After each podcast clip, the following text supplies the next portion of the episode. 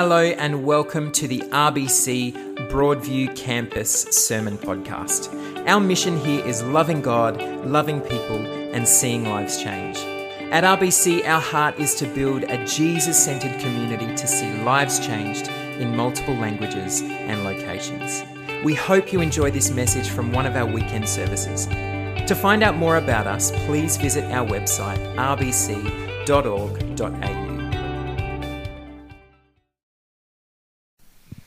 Good morning.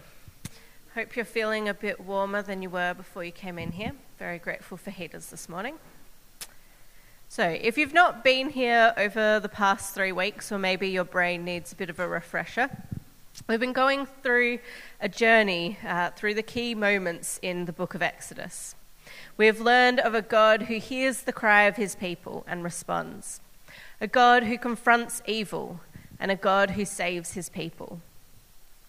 And today we are entering into the second half of this journey, which is really its pinnacle.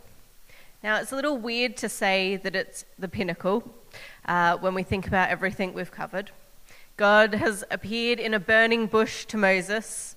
He sent Moses to Pharaoh to demand his people Israel be let go. He sent miraculous signs and plagues. And surely the climax was when he led his people out of Egypt through the Red Sea and the waves came crashing down on Israel's pursuers, and finally they were free. And well, indeed, that is the narrative pinnacle, the moment that the book has been leading up to. But now we move into something that forever changes the history of God's people the covenant and the giving of the law. And before we embark on this exciting journey today, I want to tell you that it really is exciting because I know that some of you might not believe me.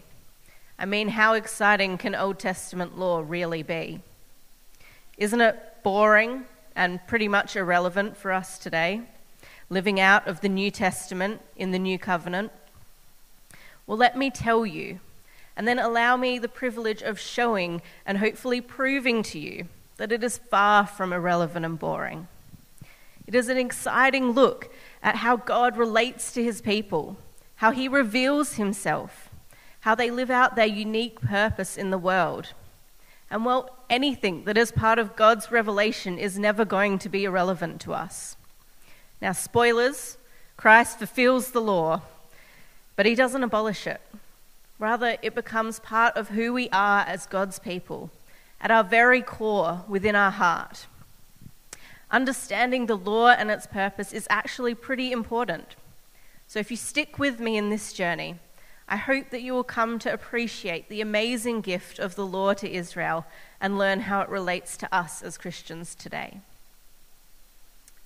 So last week, Andrew took us through the story of God's gracious and miraculous act of salvation when he brought the Israelites out of Egypt through the Red Sea, saving them from the chasing Egyptian army. And today's story jumps forward in time about three months now, in that time, the Israelites have been journeying through the wilderness, and God continued to provide for them, despite the fact that they continually grumbled and complained, as I'm sure any of us would if we were wandering around a desert for three months without easy food or water, not knowing where we're going or when we'd get there. But God always listened, He always responded, He always provided. And then finally, they come to Mount Sinai. And I'm going to read from Exodus chapter 19, verse 1. In the third day, from the very day the Israelites left the land of Egypt, they came to the Sinai wilderness. They traveled from Rephidim, came to the Sinai wilderness, and camped in the wilderness. Israel camped there in front of the mountain.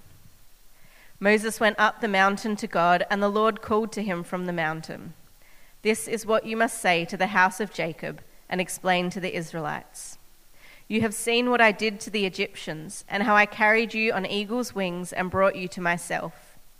Now, if you will carefully listen to me and keep my covenant, you will be my own possession out of all the peoples, although, all the, the, although the whole earth is mine, and you will be my kingdom of priests and my holy nation.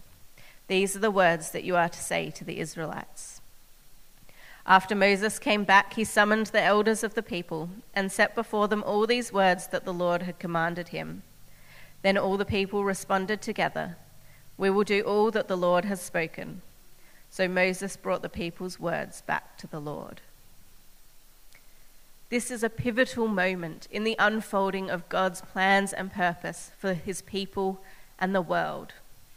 Here, God reveals what it means for Israel to be his people how they are to live as his people, and why. This is the moment where Israel enters into a covenant with God, into a binding agreement that they will walk in his ways, they will obey his law. He is God, and his ways are good. His ways lead to life. And if they do that, then he will be their God, and they will be greatly blessed by him. This is an amazing moment where God and his people are tightly bound together.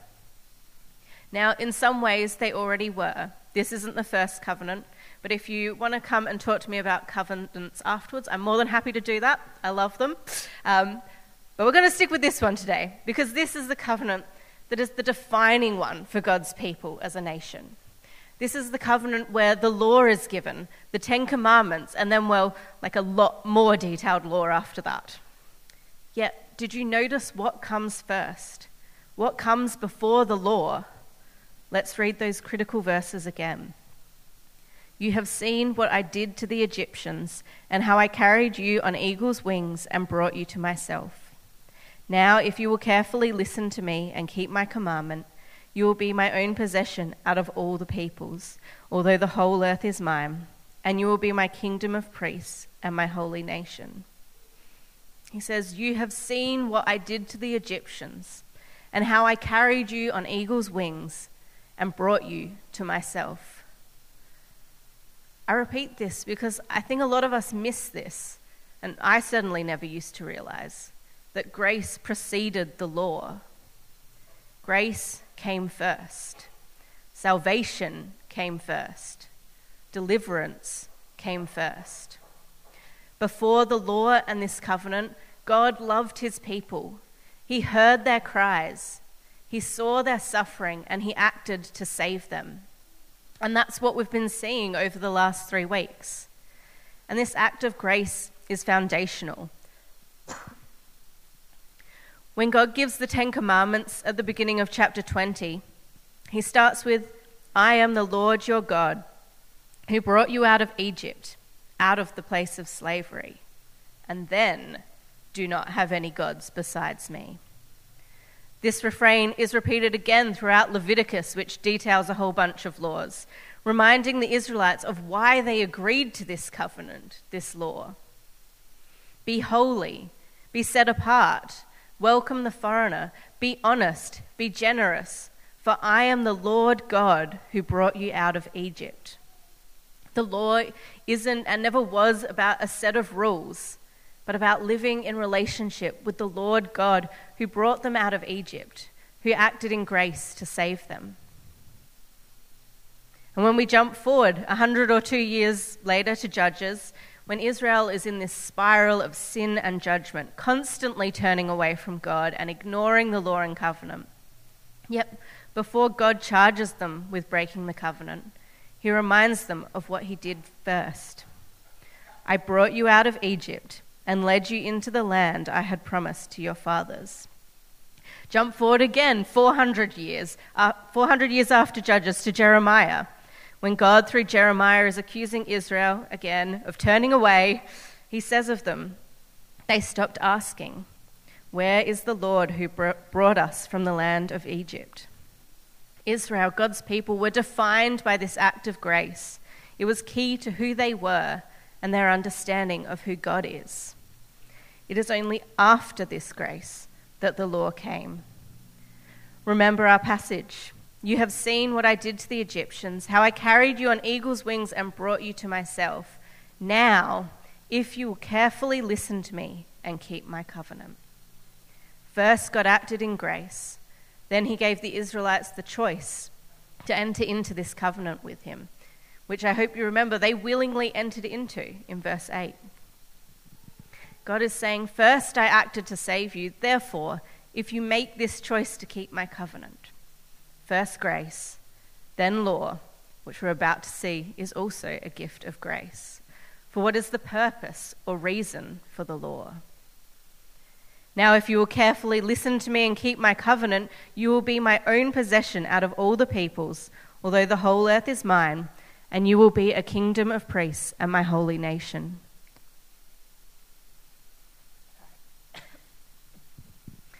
What a fantastic blessing of being in covenant with the Lord God who brought them out of Egypt. He offers them more grace. Though he is creator of all, though everything belongs to him, they would be his prized possession, his prized treasure above all else. Great news for them. But also great news for everyone else, because not only that, but they would be a kingdom of priests and a holy nation. Which probably doesn't mean a whole lot to you if you have no idea about why priests are a big deal. So let me tell you why. Within Israel, they had a really important role. One commentary puts it like this the priest is set apart by a distinctive way of life, consecrated, which means like made sacred or extra specially dedicated to the service of God and dedicated to ministering to the needs of the people. That is, they were representatives of God to the people.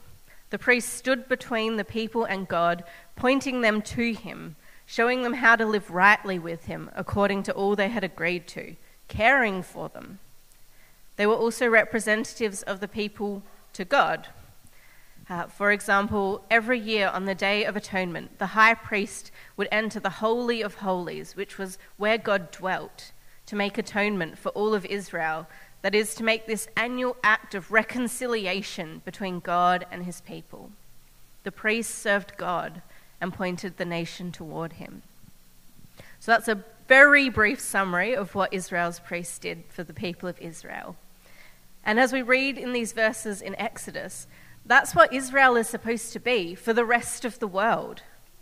While we know that in Christ, God invited all people into his family, into eternal life, that was not a new concept. God has always desired all people to know him. That was Israel's purpose as his treasured possession to be a kingdom of priests. That means they were supposed to live in a distinctive way, in a way that showed who their God was, so that other nations would see God through them and hopefully come to love and serve Him too. That is what it meant to be a holy nation. They were to be holy because God is holy, because they had chosen to follow the one who saved them.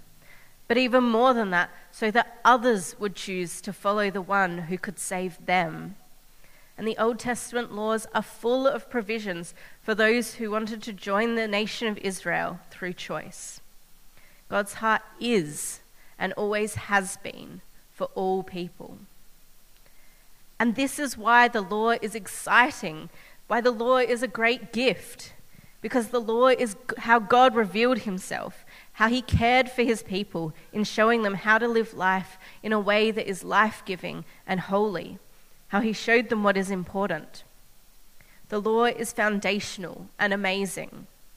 Now, I'm not going to read out the Ten Commandments now, but if you want, they're at the beginning of Exodus 20.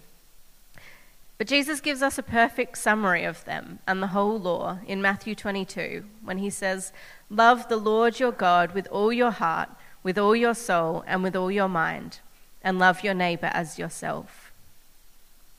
The law is about love. It, has a, it was a great blessing on Israel, who now had the manual to live as God intended and experience his great blessings in their lives. And it was a great blessing to the whole world, who could now see the God who saved his people and entered into a binding relationship with them. And they were invited into that. I hope you can see with me that this moment in Exodus is an absolute pinnacle in the history of God's people. We see the grace of God in acting to save his people before they had made a commitment to him. We see the grace of God in offering them this covenant, a binding agreement that would bring great blessing to them. We see the grace of God in the giving of his law to show them how to live life well. And we see the grace of God in choosing a people to be a kingdom of priests, a light to the nations, inviting all to know him. God has always shown grace. He has always acted in love toward his people. He has always invited others in. The character and actions of God are consistent throughout history. The God of Exodus is the same as the God of the New Testament. And I hope we've been seeing that throughout this series. Another thing we've been seeing throughout this series is the consistency of humanity, but that's not such great news. There was so much potential in this covenant, in this commitment to God, to the law, to the covenant, to being a kingdom of priests. And yet, over and over, Israel rejected God. They forgot the Lord God who had brought them out of Egypt. God is patient, but eventually they broke the covenant so completely and permanently it seemed like there could be no coming back from that. And yet, hundreds of years after this moment in Exodus, in the midst of Israel suffering the consequences of turning away from God, in the midst of them having well and truly turned their back on God, ignoring his pleas and chances for return, God says these words concerning his grace, covenant, and law through the prophet Jeremiah, who lived at the time where Jerusalem, which was like their main city, fell and Israel ceased to be a kingdom at all. We read in Jeremiah 31 Look, the days are coming. This is the Lord's declaration when I will make a new covenant with the house of Israel and with the house of Judah. This one will not be like the covenant I made with their ancestors on the day I took them by the hand to lead them out of the land of Egypt, my covenant that they broke, even though I am their master, the Lord's declaration. Instead, this is the covenant I will make with the house of Israel after those days, the Lord's declaration. I will put my law within them and write it on their hearts. I will be their God, and they will be my people. No longer will one teach his neighbor or his brother, saying, Know the Lord, for they will all know me, from the least to the greatest of them. This is the Lord's declaration. For I will forgive their iniquity and never again remember their sin. In the face of his people's rebellion and their failure to live as a holy nation and a kingdom of priests, their failure to invite others into the knowledge of God, he acts once more in grace. This new covenant spoken of in Jeremiah is the one we live in today through Christ. And understanding God's action in the story of Exodus helps us to see more clearly his character and understand more deeply the love that he has shown the world in Christ. Once more, despite his people giving him more than enough reason to write them, them and the rest of humanity off, he acts instead and first in grace through Jesus. The story of Israel over hundreds of years shows that humanity is simply unable as a whole to be faithful to God. Sin holds too much power over us. We give in to it so easily. Living God's way seems hard Living like everyone else seems easier and more attractive, even though it leads to bad things. It leads to the worst thing separation from God. But God loves us so much, and He shows that love in His grace. He shows His grace in acting to save and deliver His people. I mean, John 3:16 is a classic for a reason. For God loved the world in this way, he gave his one and only son so that everyone who believes in him will not perish but have eternal life. For God did not send his Son into the world to condemn the world, but to save the world through him. Just as we saw God's grace in saving his people through his mighty act, bringing them out of slavery in Egypt, we see his grace again in saving his people through sending his one and only Son to die on the cross, to bring them out of slavery to sin to rise again, defeating sin and death for all who believe in him. And after this act of grace, again we see the covenant and the law, just as in Exodus. It just looks a little bit different now. Remember the spoiler? Jesus didn't get rid of the law, but he fulfills it. He lived in perfect obedience under this old covenant, and now he stands between us and God. We stand in his perfect obedience. And as we read in Jeremiah, the law is now within us, written on our hearts. What does that mean? Well, it means that with the Spirit of God within us, we are transformed. Yes, there's still this struggle to do what is right as a Christian because we're human and the world is still broken until Jesus returns. But there is this deep desire to walk in God's ways and a greater ability to do so through the Spirit, not ourselves. We no longer look to a list of laws to tick off the right things to do, but rather we have the law of the Spirit within us, as it says in Romans 8, which brings us life and peace. We can look to the law of the Old Testament to learn more about God's character, but we are not bound to it in the same way, destined to turn away from it. Rather, the Spirit works within us to keep us turned toward God and in relationship with Him, walking in His ways. This is great news for us. If we believe in Jesus, we have eternal life. We have His Spirit within us, helping us, showing us how to live, guiding us. And he, His Spirit will never leave us. It guarantees our eternal salvation. But this is also great news for the world because this enables us to live out our calling as described in 1 Peter. And this should sound pretty familiar to you. But you are a chosen people, a royal priesthood, a holy nation, God's special possession, that you may declare the praises of him who called you out of darkness into his wonderful light.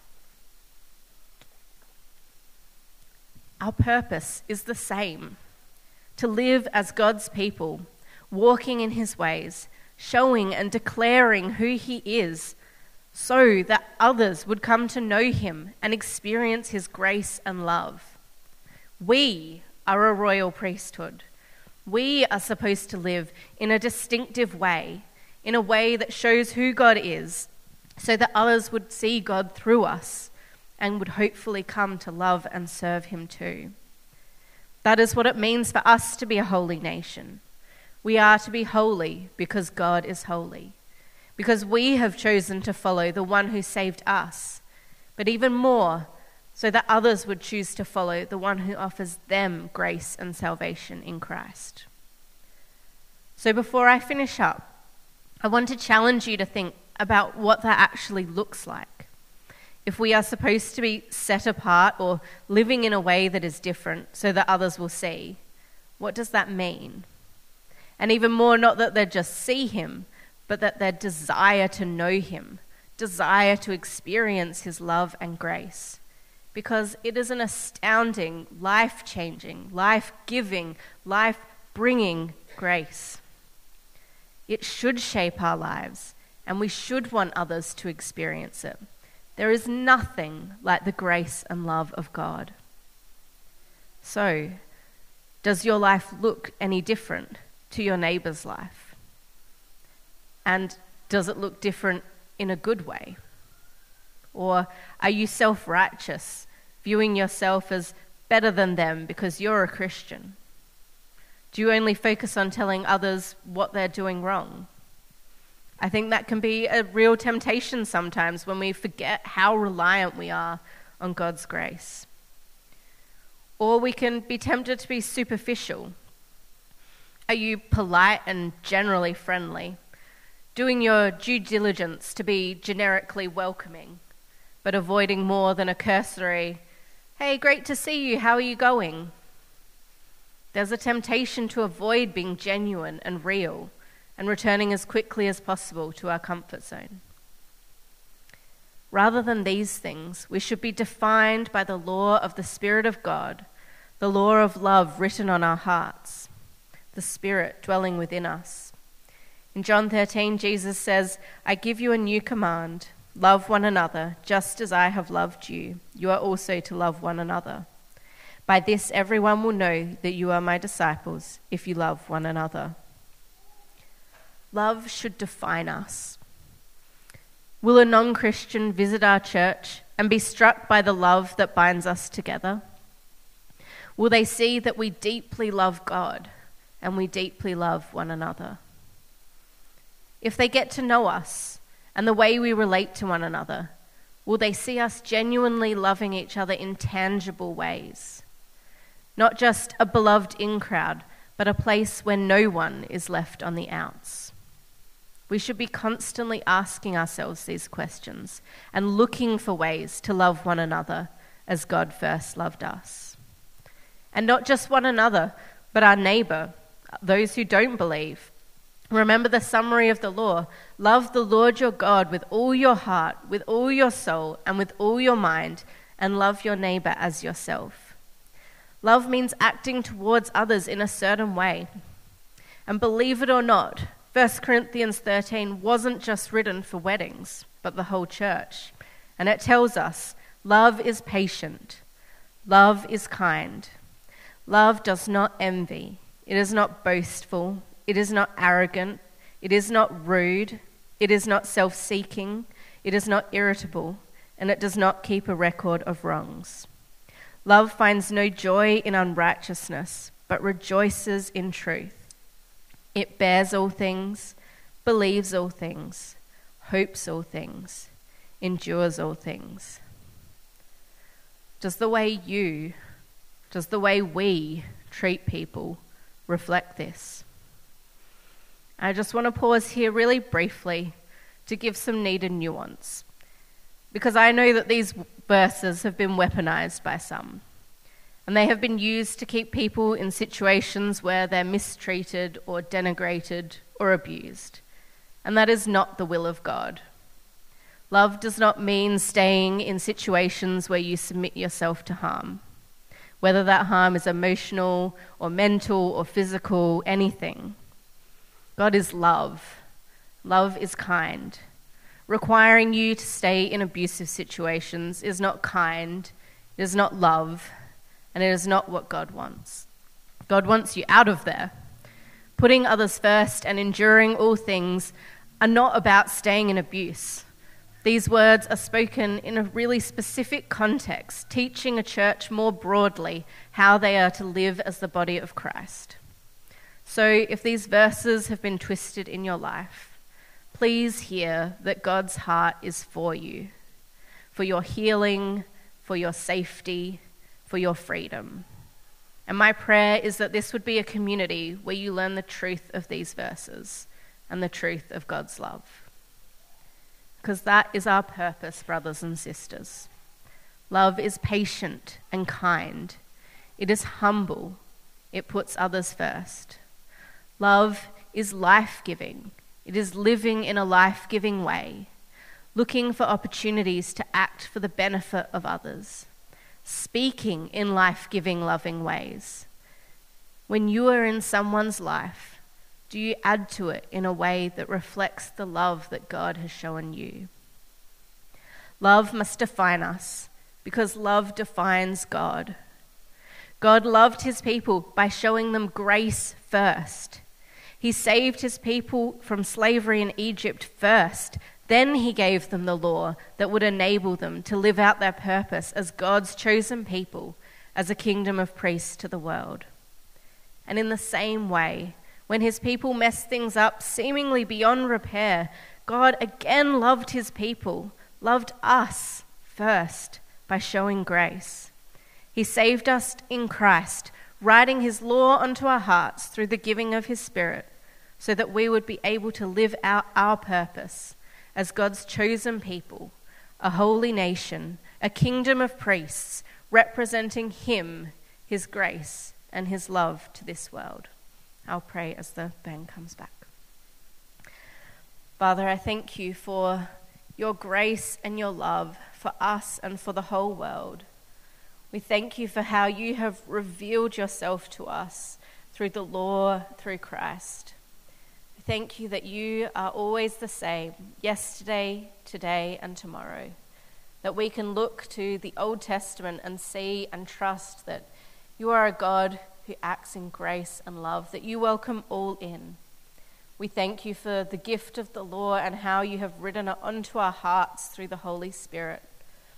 And I pray that this community here would be your kingdom of priests, that others would come here and see and experience your love and grace, that we would go out to the community around us and show them your grace. Amen.